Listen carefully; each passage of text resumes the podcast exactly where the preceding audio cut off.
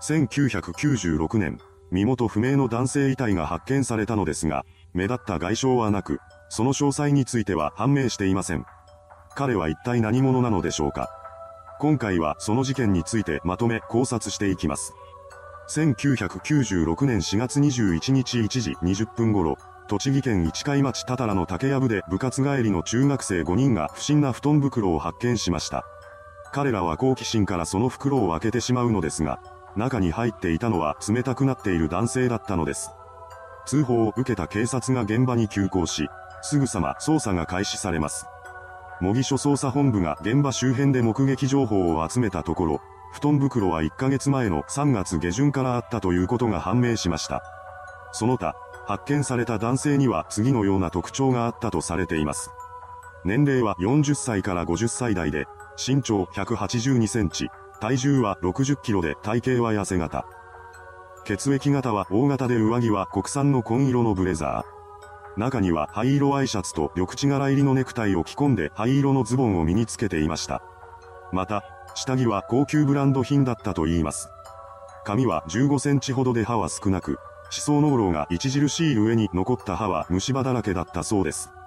そして、着用していたズボンのタグには縦書きで、山本、隣と書かれてありました。ただ、身元は不明で、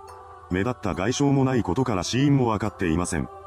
捜査本部は延べ約8万人の捜査員を動員し、身元特定を最優先として家出人の紹介、着用していた衣類の流通販売ルートなどを調べました。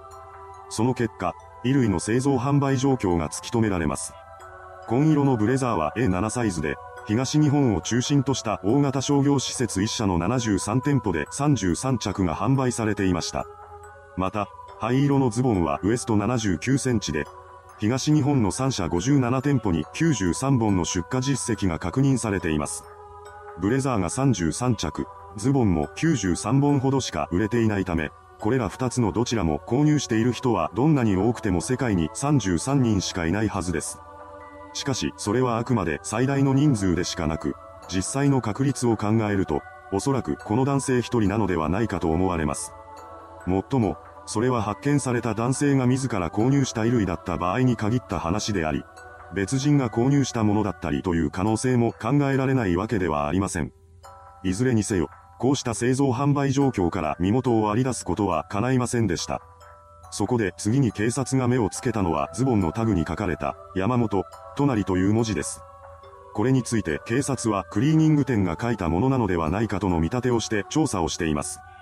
何でも、クリーニング店によっては預かった衣類が作業中に他の客からの依頼品と混ざってしまうことがあるらしく、そうした時に誰からの依頼品なのか判別できる要素としてマジックでタグに名前を残しておくということがあるそうなのです。現在ではそうしたクリーニング店は減っており、基本的には細長い紙のタグをホッチキスで留めておくのが主流となっています。しかし、昔はマジックで名前を書いてしまうという店も普通にあったようで、今回の山本、隣という文字もその可能性が高いのではないかとされたのです。そこで栃木県警が関東全域を調査したところ、千葉県千葉市若葉区と千葉県市原市内のクリーニング店がそれぞれ、そのズボンを扱ったことがあるなどと名乗り出ました。そのことから男性は千葉県内に在住していた人物なのではないかとされましたが、確信を得るまでには至っていません。では、仮に男性が自分でズボンをクリーニング店に持ち込んでいたとして、彼は山本という人物だったのでしょうかこの疑問について考える上で気になるのは、山本と一緒に書かれていた、隣とは何なのかという点です。これについて考えられる可能性を以下にまとめていきます。タグの文字に関する可能性1、どちらもクリーニング店が書いた。これはクリーニング店にこのズボンを持ち込んだ人物が、山本及び、隣と名乗り、それを店側が記入したのではないかという説です。つまり、隣とは、隣、隣、隣などの名字だったのです。この説を語る上で考えられるのはズボンの持ち主が変わった。持ち主の名字が変わった。偽名を使ってクリーニングに出したなどといったものでしょう。ただ、この説の場合は身元特定に役立つ可能性はあるものの、タグの文字と事件との関与はほぼないことになります。タグの文字に関する可能性に、所有者が名前を記入した。これはそのままの意味で、ズボンの所有者が自分のものには名前を書くというタイプの人物だったという説です。そこでも可能性1と同じように途中で持ち主が変わったなどというパターンが考えられますが、そちらにしても事件との関与はないと思われます。タグの文字に関する可能性3、犯人がカモフラージュのために記入した。これは事件の犯人が捜査を攪乱するために男性とは関係のない名前を記入したという説なのですが、これもほぼないと言っていいでしょう。というのも、千葉県のクリーニング店が事件前にこの書き込みがされているズボンを確認しているのです。そうしたことを踏まえた上で考えると、この文字が事件の真相に大きく関与しているとは思えません。ただ、逆に言えば男性の名字が山本か隣の可能性が高いということになります。ですが、山本というのはとてもありふれた名字であり、世帯数も多いことからこれをきっかけとした身元特定はできていないようです。結局、男性が身につけていたものから事件解決の糸口をつかむことはできなかったわけですが、捜査陣は他の部分から可能性を見出していました。それは現場となった竹やぶです。この竹やぶは事件発覚時に中学生が通っていたことからもわかる通り、人目につくような場所でした。なぜ犯人はこんなところを選んだのでしょうか。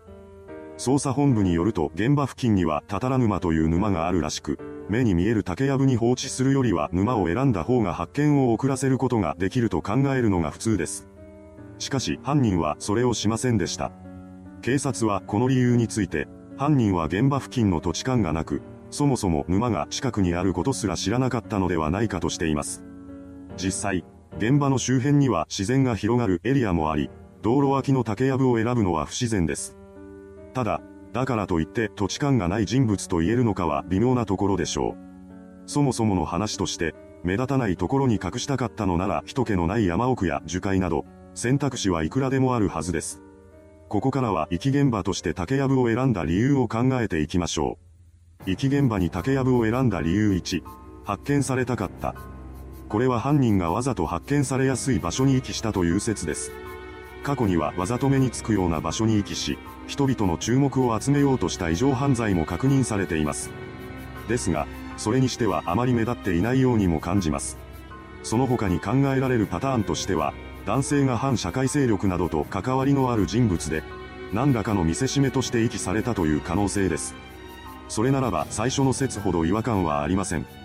遺棄現場に竹やぶを選んだ理由に、実は男性を運んでいる途中だった。これは竹やぶが本来想定していた遺棄現場ではなく、やむを得ない理由があってそこに捨てるしかなかったという説です。個人的には、この説が最も違和感が少ないように感じます。この説では、犯人は当初、タタラ沼、もしくは付近の自然が広がるエリアに男性を遺棄しようとしていたものだと仮定します。しかし、そこに運ぶまでの途中で何らかの障害があり、目的地までたどり着くことができなかったのではないでしょうか。その障害として考えられるのは人通りです。おそらく犯人は人目の少ない深夜に車を使用して現場近くまで男性を運んでいます。しかし竹やぶから先は車で入ることができません。そこで犯人は自らが男性を持ち上げて運ぼうとしたのですが、男性は相当な重さでした。もしかしたら台車などを利用したという可能性もありますが、それにしても力の入っていない身長182センチ、体重60キロの男性を運ぶのは簡単なことではありません。また、いくら深夜だとは言っても人通りや車通りが全くないとは言い切れません。そのようにして思い通りに運ぶことができない中、近くを人や車が通ったりしたら、犯人に落ち着いて作業する余裕はないはずです。相当メンタルが強くない限りは、パニック状態に陥っていたとしても不思議ではありません。夜明けが近づくたびに人通りが増えるのは容易に想像がつきますし、明るくなれば茂みに隠れていても発見されやすくなってしまいます。そんな状況下で、それ以上現場にいるのが怖くなった犯人が、発見されやすい竹やぶに男性を残したまま逃走したとすれば、なぜ遺棄現場が竹やぶだったのかという疑問には説明がつけられるのです。もしこの仮説が正しかったとするなら、犯人は現場の土地勘がなく、付近に住んでいる人物ではないという想定は覆され、むしろ付近に住んでいた人物という可能性が高まります。その後、2006年4月には警察が男性の DNA 鑑定を依頼。その他にもチラシなどを配りながら情報提供を呼びかけるなどの活動がされたようですが、事件から24年が過ぎた現在でも身元の特定には至っていません。いかがでしたでしょうか？竹やぶに放置された身元不明の男性遺体。2010年には殺人罪の時効が撤廃されたため、本事件は今でも捜査が続けられています。それではご視聴ありがとうございました。